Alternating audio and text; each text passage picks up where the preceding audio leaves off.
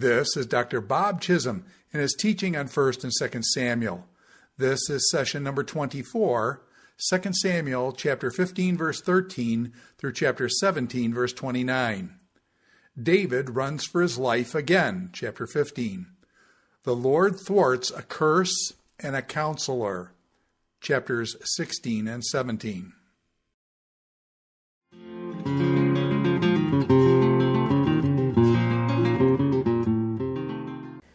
We're going to begin this next lesson in 2 Samuel chapter 15, verse 13. You'll recall that in the prior section, uh, Absalom has presented himself to Israel as a champion of justice. He doesn't perceive his father as just. After all, he didn't do anything to Amnon, forcing Absalom to take justice into his own hands, at least from his perspective and he is now decided that he is going to replace his father as king. He goes to Hebron, and uh, many, many uh, people in Israel are now supporting Absalom against his father. So as we begin this new section, 2 Samuel chapter 15, verses 13 through 37, I've entitled this David Runs for His Life Again. Remember, when Saul was chasing David around, David had to run for his life on more than one occasion. Twice he fled to Philistine territory. And now, even though David is king and his position seems to be solidified uh, in his capital, Jerusalem, um, Absalom is going to drive him from the city. And so there's going to be a tremendous crisis in David's life here. Uh, we read in 2 Samuel 15 13, a messenger came and told David, The hearts of the people of Israel are with Absalom. Uh, actually, the Hebrew text there says the, uh, their hearts are after Absalom, which is kind of an odd expression. The uh, only other time we see it in the former prophets, or this is the second time we see it in the former prophets, the first time was in uh, Judges chapter 9, where Abimelech uh, remember, uh, Gideon's sons were ruling as a group, and Abimelech decided, his mother was a concubine from Shechem, and he decided it would be better for Israel to have one man as their king, and so he is uh, going to kill uh, his brothers. Uh, one of them escapes, Yotam, but he kills his brothers. And we're told in Judges 9 3 that the Shechemites, their heart was inclined after Abimelech. We have that same kind of language used here. So if we see some intertextual design in all of this rather than a coincidence, it looks as if through this echo of the language that was used back then, that Absalom's misguided rebellious allies are likened to Abimelech's misguided rebellious followers back in the time of Judges. And we know that Abimelech's uh, attempt to become king failed miserably. Uh, he ended up dead. Uh, and so that doesn't bode well for what Absalom is doing here. But the hearts of the people of Israel are after Absalom, as it were, going after him, just as the Shechemites went after this uh, very evil man Abimelech back in the time of the judges. So David says to all of his officials, uh, Come on, we've, we've got to get out of the city or none of us will escape from Absalom. Uh, he has momentum right now. He has support. He's coming uh, to take the throne, and we need to leave. We need to uh, try to live the fight another day. We must leave immediately, or he will move quickly to overtake us and bring ruin on us and put the city to the sword. And David is concerned. He doesn't want the city, he doesn't want others to, to, uh, to suffer, and so he decides we, we've got to go. And the uh, king's officials uh, tell him, We're ready to do whatever you have chosen to do. And so the king sets out, and his entire household is with him. But he leaves behind the ten concubines um, to take care of the palace. So David's idea is well, we'll leave them behind to take care of the palace. Uh, we'll, we'll be back uh, again, hopefully. Um, but this is uh, not a good decision, as we'll see, at least for the concubines. Uh, and so the king sets out, the people are with him, they halt at the edge of the city, the men march past, um, and uh, it's all very, very sad as David is forced to uh, leave the city.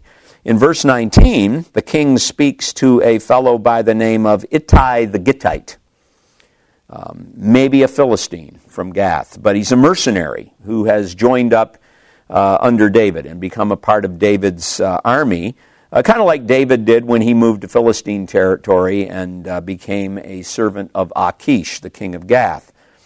Uh, and David says to Ittai, Why should you come along with us? Go back, stay with King Absalom. You're a foreigner, an exile from your homeland. Uh, you came only yesterday.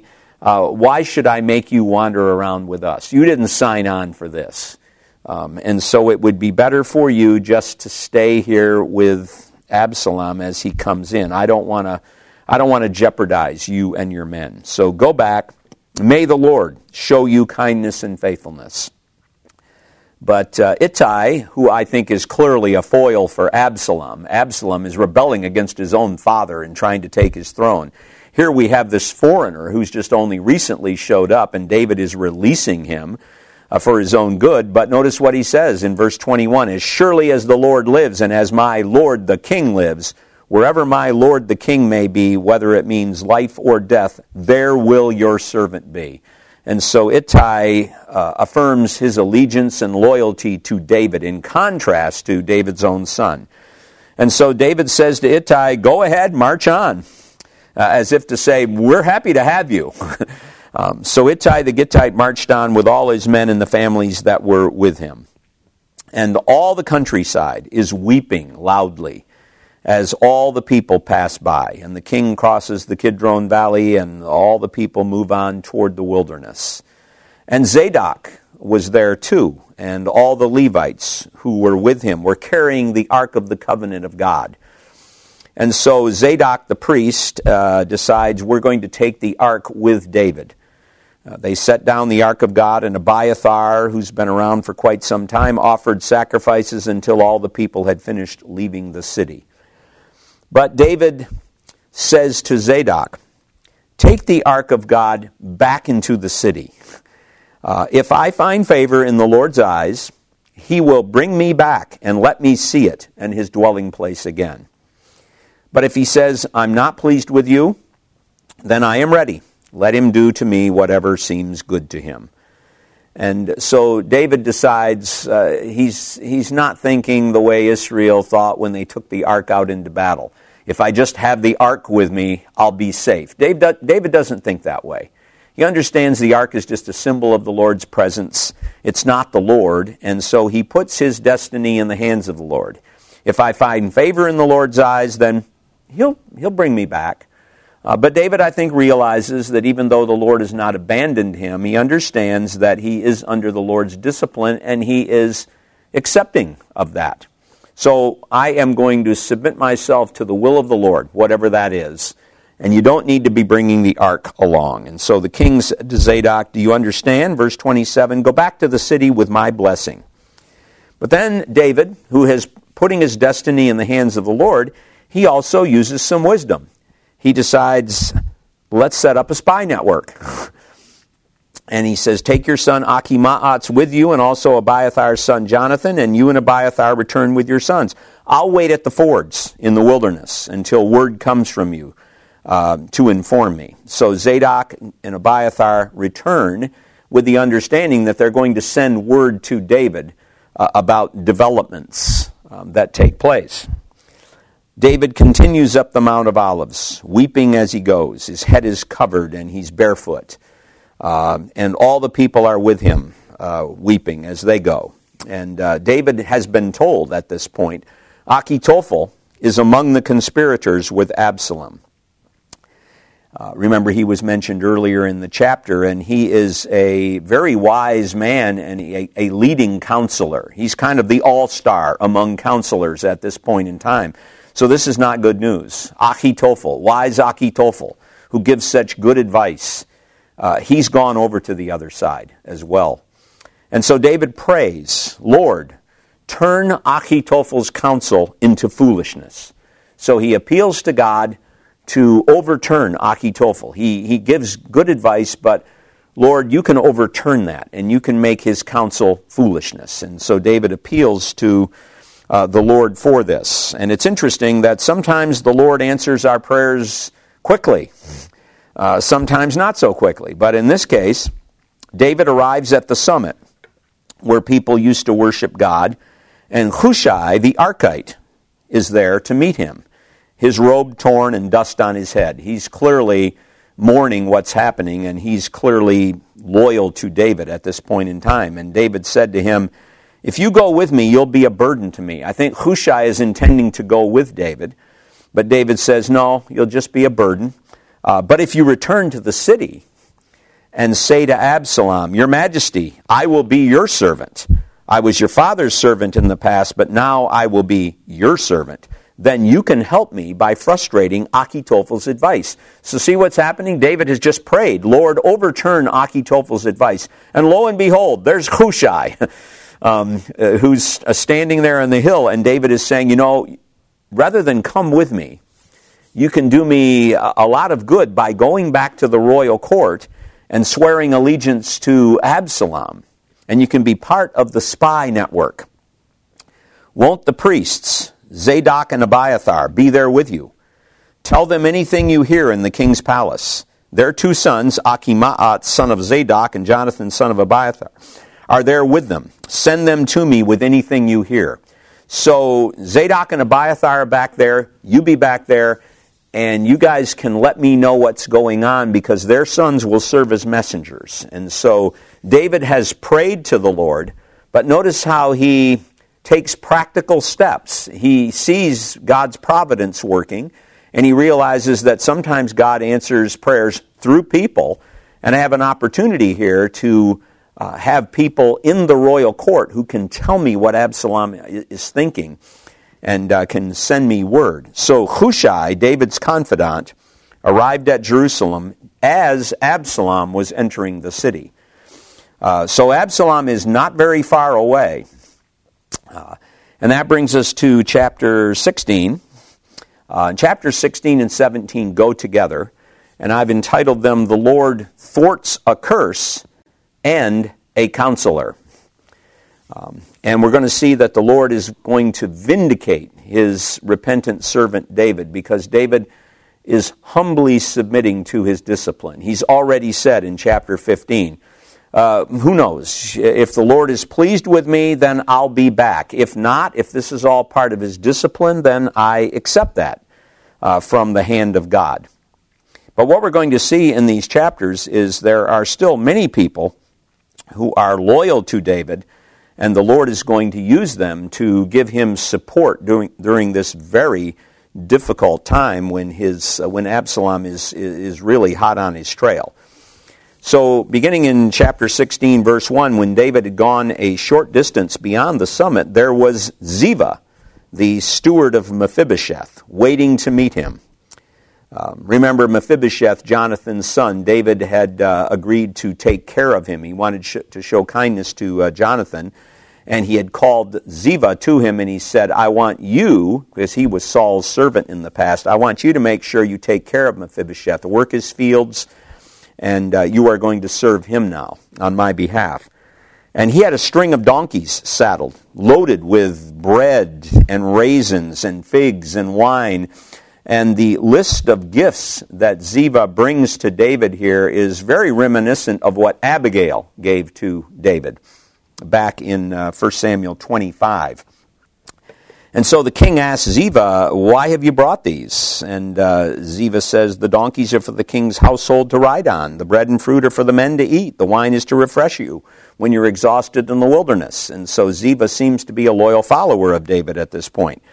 And the king asked, Where's your master's grandson? Where's Mephibosheth in all of this? And Ziva said, Well, he's staying in Jerusalem because he thinks, Today the Israelites will restore to me my grandfather's kingdom. And uh, David uh, accepts this explanation. And the king says to Ziva, All that belonged to Mephibosheth is now yours. He basically gives Ziva uh, everything that belongs to Mephibosheth, thinking that Mephibosheth is, uh, has betrayed him. I humbly bow, Ziva said. May I find favor in your eyes, my lord the king. Uh, what we're going to discover later is that Ziva is probably lying. Um, because the narrator tells us that Mephibosheth, um, because he's lame, he, he needs help, and he wasn't allowed to go to David, and he has been mourning. When David comes back, we discover that Mephibosheth has been mourning what has happened to David. So he's loyal to David, and Ziva is taking advantage of the situation to enhance his own wealth. Um, and we're going to discover this later when Mephibosheth does come to David. Um, and at that point, David, I think, is just confused. He doesn't know what to do, so he just divides the inheritance between Mephibosheth and Ziva. Um, so Ziva, even though he seems to be loyal to David, I think his main concern is to take advantage of the situation uh, and uh, enhance his wealth and basically steal what belongs to Mephibosheth. But what we do see is even when an individual has ulterior motives, the Lord in his providence is still providing for David. Um, and David, David is going to try to sort all this out uh, later. Well, King David approaches Bahurim, and a man from the same clan as Saul's family came out from there. So here we have a Benjaminite, uh, and uh, they're still, uh, many of them, upset with David, and his name was Shimei, son of Gera, and he cursed as he came out. And remember that in this culture, cursing isn't just shouting obscenities and, and four letter words or whatever. Uh, a curse is where you're calling judgment down upon an individual because you feel he's guilty and you're calling upon the gods to bring judgment. And he is, he definitely doesn't like David. He pelted David and all the king's officials with stones, though all the troops in the special guard were on David's right and left. So he doesn't seem to be concerned that David has a bodyguard and he's got some soldiers. He's just so angry at David that he's firing stones at him and dirt. And as he cursed, Shimei said, Get out, get out, you murderer, you scoundrel. The Lord has repaid you for all the blood you shed in the household of Saul, in whose place you have reigned. This is fake news. He, he's buying into the Benjaminite argument that David is responsible for the death of Saul and so many other Benjaminites. David is a murderer. He's a forgiven murderer. He murdered Uriah. But he is innocent of these charges, uh, as we know. And this is all part of the apology, the defense. You know, along the way, the narrator has been making it clear David did not kill Saul and his sons. He was not responsible for that, despite what the Benjaminites may be arguing. Um, you have come to ruin because you are a murderer. Well, Abishai, we've seen him before. We know him. Remember, Abishai was the one who wanted to kill Saul when David and uh, snuck into Saul's camp back in 1 Samuel 26. Saul's spear was right beside his, um, right beside him, and uh, Abishai said, "Let me drive that spear through him. And David said, No, no, no, we're not going to raise our hand against the Lord's anointed. Uh, Abishai here is ready to kill Shimei. Why should this dead dog curse my Lord the king? Let me go over and cut off his head. And uh, I'll bet that Abishai could have done that with one swift stroke. Uh, but David uh, says, What does this have to do with you, you sons of Zeruiah? you know, his nephews. If he's cursing because the Lord said to him, Curse David, who can ask, Why do you do this? So David is open to the possibility here that this is from the Lord. This is part of the Lord's discipline. Uh, he, he really is humble in all of this. He could have said, Yeah, why should this guy be cursing me? Uh, I'm not going to let him do it. It's a false accusation. But David understands he's under divine discipline. He's been forgiven but he's under divine discipline. And so he's thinking maybe the Lord is putting me through this um, as part of his punishment for what I did to others. Um, and David then said to Abishai and all his officials, My son, my own flesh and blood is trying to kill me. How much more than this Benjaminite? You know, if my own son is trying to kill me, uh, you shouldn't be surprised that a Benjaminite is still uh, hostile to me. So leave him alone. Let him curse. Uh, and David seems to even be more certain of it here now. For the Lord has told him to. He says, I'm accepting this as part of the providence of God. Um, the Lord has moved him to curse me. And I don't think the implication is that uh, I've done wrong, I'm guilty. He's not guilty. Um, but he sees uh, Shimei as an instrument of the Lord's discipline. And that doesn't uh, endorse anything that Shimei's doing, and it doesn't imply that Shimei is in the right. Uh, but then in verse 12, he says, uh, It may be that the Lord will look upon my misery and restore to me his covenant blessing instead of his curse today. I think the reasoning here is this is a false accusation. This curse will not come to pass because I'm not guilty of what he's charging me with. The Lord may be disciplining me, but maybe in response to this false accusation, the Lord will bring a blessing to me. He'll counteract what this evil man is saying and doing. And so David is, is happy to just hand it over to the Lord. So David and his men continued along the road while Shimei was going along the hillside opposite him, cursing as he went, throwing stones at him, showering him with dirt. He must have had a good arm to be firing these stones and all this dirt. And the king and all the people with him arrived at their destination exhausted. And there he refreshed himself.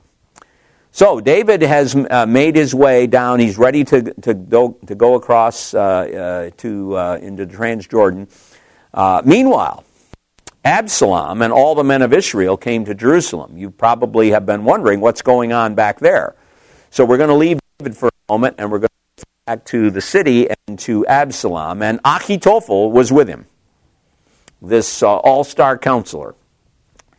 Then Hushai the Archite, David's confidant, went to Absalom and said to him, Now, Hushai is, is pretty brave here. I mean, uh, he's risking his life. Uh, uh, he says, Long live the king! Long live the king!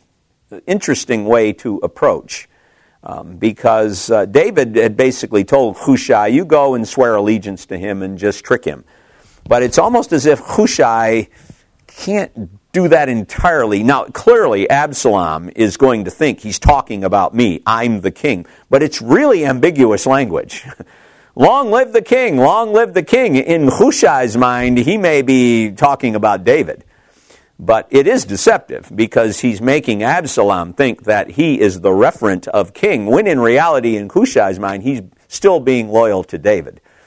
Um, he's a very wise man and he knows how to use words, as we'll see. And Absalom says to Hushai, So this is the love you show your friend? If he's your friend, why didn't you go with him? Uh, and so Absalom questions Hushai's loyalty. Um, so you're betraying, you're betraying David, really.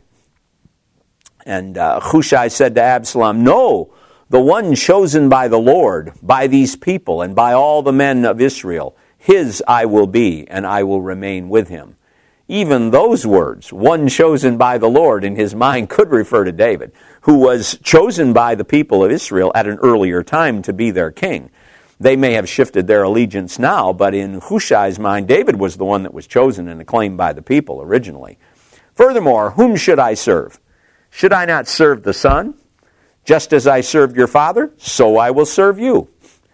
Uh, very, very deceptive at that point. Well, Absalom says to Achitophel, Give us your advice. What should we do? And Achitophel answers, Well, first thing, you need to sleep with your father's concubines, whom he left to take care of the palace. Now, remember, we were told a little bit earlier that David left the ten concubines there to care for the palace. Then all Israel will hear that you have made yourself obnoxious to your father in the hands of everyone with you will be more resolute. You need to do something to really affirm to the people, I mean business. And so sleep with your father's concubines because that will, in essence, communicate I'm the new sheriff in town, I'm the king. And my father's concubines belong to me now because I'm the new king. They are now my property. They are the king's property. They belong to me. So they pitched a tent for Absalom on the roof. Remember now, this is a horrible thing that's happening, but it was prophesied by Nathan. Uh, David's uh, sin was sexual in nature. Uh, David did it in secret, but remember, the prophet said, uh, when, this, when the judgment comes, it will be done before all of Israel. So, this is part of God's discipline against David. Um, and that's, that's the, uh, the struggle we have as we read through this section. God is really with David, and he's preserving him, and he's going to bring him back. But at the same time, David is experiencing discipline. Both are at work. uh, in the same context. So they pitched a tent for Absalom on the roof, and he slept with his father's concubines in the sight of all Israel. Now, in those days, the advice Achitophel gave was like that of one who inquires of God. So, once again, we are being told about how successful and respected he is. When you ask Achitophel a question, the answer, it's as if you get an answer from God himself. And that was how both David and Absalom regarded all of Achitophel's advice. Um, and so that brings us to chapter 17. Achitophel said to Absalom, so we kind of have this preface. When Achitophel speaks, everyone just assumes this is wise and this is the direction you should go. And so he says to Absalom, I would choose 12,000 men and set out tonight in pursuit of David. So his advice is don't give him any time to regroup. Get after him. Uh, take some men and pursue him now. I would attack him while he's weary and weak. He's in no position to defend himself at this point in time. I would strike him with terror, and then all the people with him will flee. So go after him, strike him down. I would strike down only the king Target him, find him, kill him, and then bring all the people back to you. The death of the man you seek will mean the return of all. All the people will be unharmed.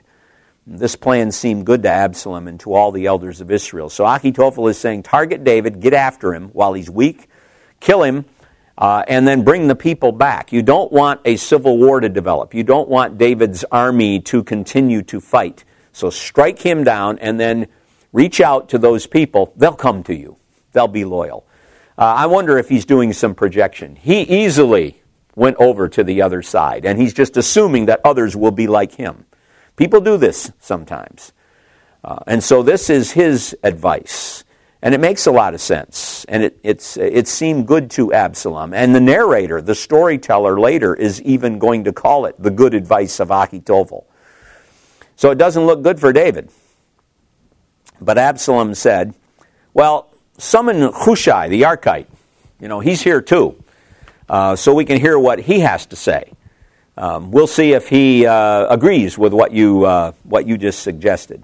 Uh, when Hushai came to him, Absalom said, Achitophel has given this advice. He has suggested that we, uh, that we do this.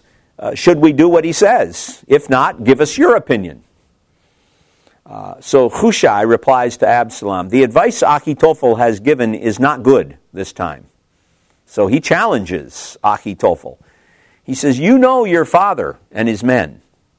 They are fighters, and as fierce as a wild bear robbed of her cubs. Besides, your father is an experienced fighter, so he appeals to David's prowess as a warrior, uh, that of his men, uh, his experience. He will not spend the night with the troops. If you think you're going to be able to isolate him and find him, he's not going to be there. He's not going to stay around. You think he's crazy? I'm paraphrasing now. Uh, even now, he is hidden in a cave or some other place. If he should attack your troops first, whoever hears about it will say, There has been a slaughter among the troops who follow Absalom. What you don't want to have happen is David uh, uh, doing an ambush on your troops. Uh, and then everybody begins to think, well, maybe the Lord isn't with Absalom. I think that's implied here. And uh, you, you don't want that to happen. You don't want some kind of a disaster to occur.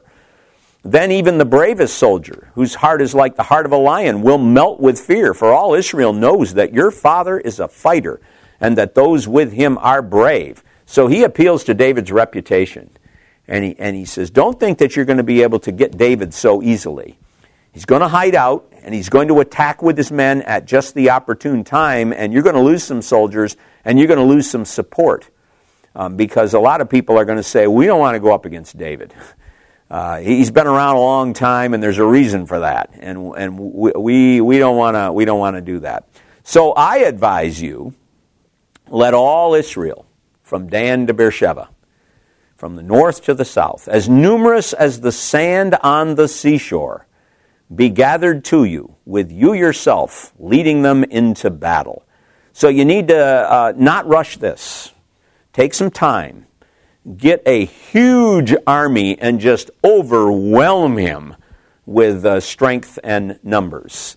And the uh, reference to the uh, army, uh, this theoretical army, as being as numerous as the sand on the seashore, uh, sounds kind of invincible, doesn't it?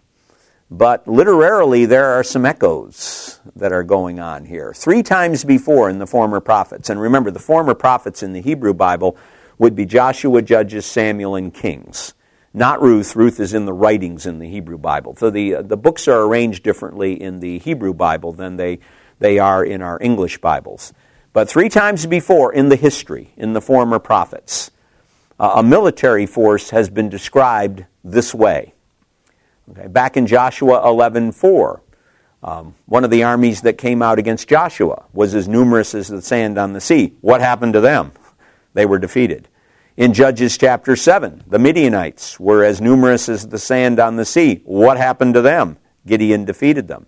And in 1 Samuel chapter 13, a Philistine army was described this way, and it was defeated by Saul and the Israelite forces. Um, so just because an army is as numerous as the sand on the sea, that doesn't signify when the Lord is on the side of the one who is being attacked. But Hushai continues, Then we will attack him wherever he may be found, and we will fall on him as dew settles on the ground. He won't be able to get away from us. You know, when dew settles on the ground, it settles on the ground, and uh, we'll, we'll just overwhelm him with numbers. Neither he nor any of his men will be left alive. Uh, if he withdraws into a city, then all Israel will bring ropes to that city, will drag it down into the valley until so much uh, uh, as a pebble is, uh, not so much as a pebble is left. Uh, and so he has countered Achitophel's advice. Achitophel has said, move now, hit hard, just target David, and you can win that whole army back. Uh, Hushai is saying, not a good idea. David isn't going to wait around for you to get him. Uh, he's going to be hiding out. He's going to be ambushing your troops, and it could cause discouragement among your troops. So let's be real safe.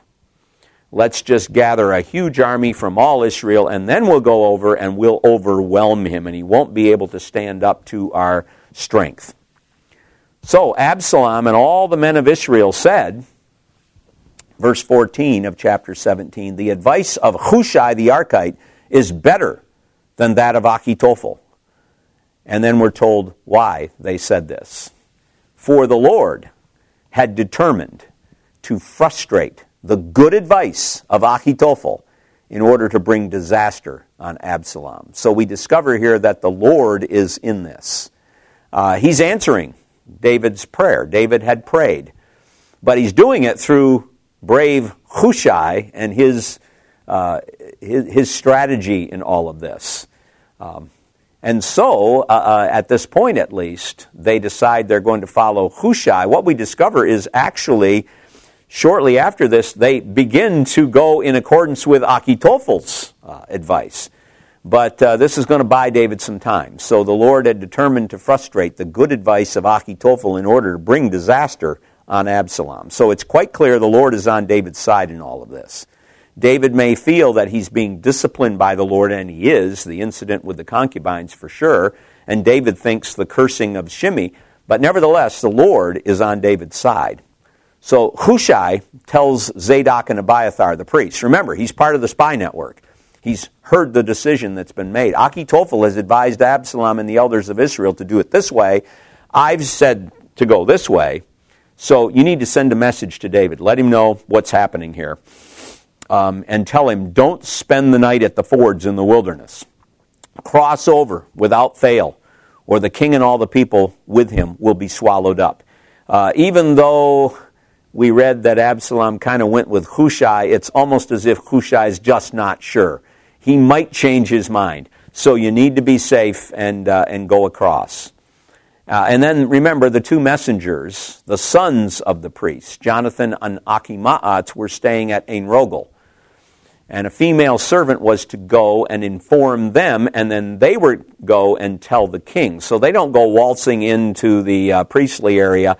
There's going to even be another person in the spy network, a female servant, who wouldn't draw much attention to herself, and she's going to take the message from the priests.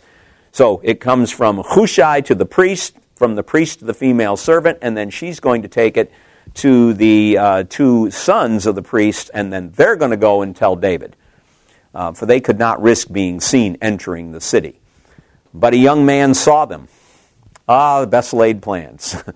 uh, and tells Absalom. So the two of them left at once and went to the house of a man in Bahurim. So apparently there's enough suspicion here. Uh, Absalom's kind of figuring out what's going on, so we need to go after the sons of the priest. This doesn't look good, doesn't smell right. Uh, and he had a well in his courtyard, and they climbed down into the well. And his wife takes a covering and spreads it out over the opening of the well and scatters grain over it, as if she's working there with grain. Uh, no one knew anything about it. So Absalom's men arrive on the scene and they come to the woman at the house and they asked, Where are Achimaatz and Jonathan? And the woman answered them, They crossed over the brook. Uh, and the men searched but found no one. So they returned to Jerusalem. And after they're gone, the two men climb out of the well and they go and inform King David and tell him to cross over the river. Does this story remind you of anything in the, uh, in the history of Israel? Uh, well, it does, it does me.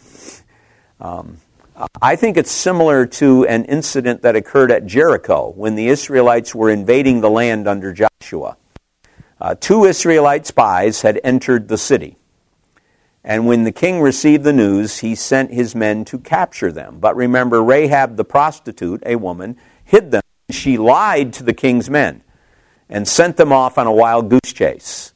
Uh, they searched all along the road, but returned without finding them, according to Joshua 2, uh, chapter 2, verses 22. Well, similarly, similarly, when Absalom hears about David's two spies, he sends his men after them. But a woman at Bahurim hid them and misdirected the king's men with a lie. And they searched for the spies, but found no one. Uh, so in, I think in 2 Samuel 17 there are echoes, maybe faint, of that earlier account. Uh, David's men are not called spies. They are, but they're not called that. But they're stationed initially at Ain Rogel which means spring of the treader or spring of the fuller, but rogel sounds like the Hebrew word for spies. There's an R, a G, and an L in the word. So that may be overly subtle, but there are more connections. Uh, verse 19 says literally, the woman took a covering. Well, Joshua 2 4 says the woman, Rahab, um, took the two men and hid them. Um, you might think, well, the woman took would be a common expression in the, uh, in, in the former prophets, but these are the only two passages where it's used. Um, uh, in both Joshua 2.22 and 2 Samuel 17.20, we, we, we uh, read of the men to arrest the spies. Literally, they sought but did not find. Uh, you might think that kind of language has been used a lot. Not really. To this point in the former prophets, these are the only two passages where somebody seeks and doesn't find. Um, so, if indeed there is a connection between the stories uh, about the futile effort of deceived royal police, um, what about the intertextual linking? Uh, what, what are the correspondences? Well, the, the spies correspond to each other. Rahab corresponds to the anonymous woman at Bahurim. Uh, since the spies eventually reported to David, just like the Israelite spies did to Joshua, David and Joshua correspond, and that leaves us with Absalom, who sent the spies. Well, he's got to be linked to the king of Jericho. That doesn't bode well for him uh, in the story. David is on the Lord's side in this matter, as Joshua was in the earlier story. Absalom is cast in the role of the enemy, just like the king of Jericho was. So the Lord is looking out for uh, David, uh, and uh, through through some brave individuals who are risking their lives um, for him. And so the, the two young men climb out of the well, they go to David, and they say, Set out and cross the river at once. Verse 21. Achitophel has advised such and such against you. Uh, so David and all the people with him set out. They crossed the Jordan. By daybreak, no one was left who had not crossed the Jordan. Uh, Achitophel, initially, his advice has not been followed. Hushai seems to be assuming that they will eventually do what Achitophel said, or that it, it's definitely a possibility. Um, but Achitophel um, saw that his advice had not been followed, at least initially. and he saddles his donkey and he sets out for his house in his hometown. Honor, shame are huge in this culture. He's been shamed in his thinking. I mean, he's the all star. Everyone does what he says. And uh, he's been shamed, and so he goes home, he puts his house in order, and then he hanged himself. He self he strangulated uh, himself, basically, is, is what he, he, which probably means he hung himself. Uh, and he died and was buried in his father's tomb. So Achitophel is out of the picture. Um, David uh, goes over to Mahanaim. Absalom crosses the Jordan with all the men of Israel. Ironically, it looks as if he has not waited to get a big army. He has just decided in the end to maybe we, we ought to go after him now. Um, and Hushai's skepticism about Absalom and his decision uh, was merited. Uh, Absalom had appointed Amasa over the army in place of Joab, and Amasa is a family member as well. And so the Israelites and Absalom camp in the land of Gilead. Uh, and, um, and David comes there, and uh, as he's making his way out into the wilderness, and there are more individuals who meet him. Shovi, son of Nachash from the uh, Ammonites, uh, Machir, and a fellow by the name of Barzillai and they bring uh, bedding and bowls and pottery and food. And so the Lord is providing for David uh, in the midst of all of this. And that brings us to chapter 18, which we'll cover in our next lesson.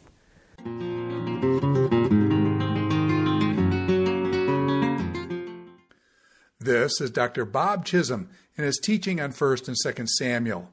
This is session number 24 2 Samuel chapter 15 verse 13 through chapter 17 verse 29.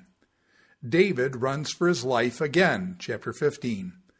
The Lord thwarts a curse and a counselor, chapters 16 and 17.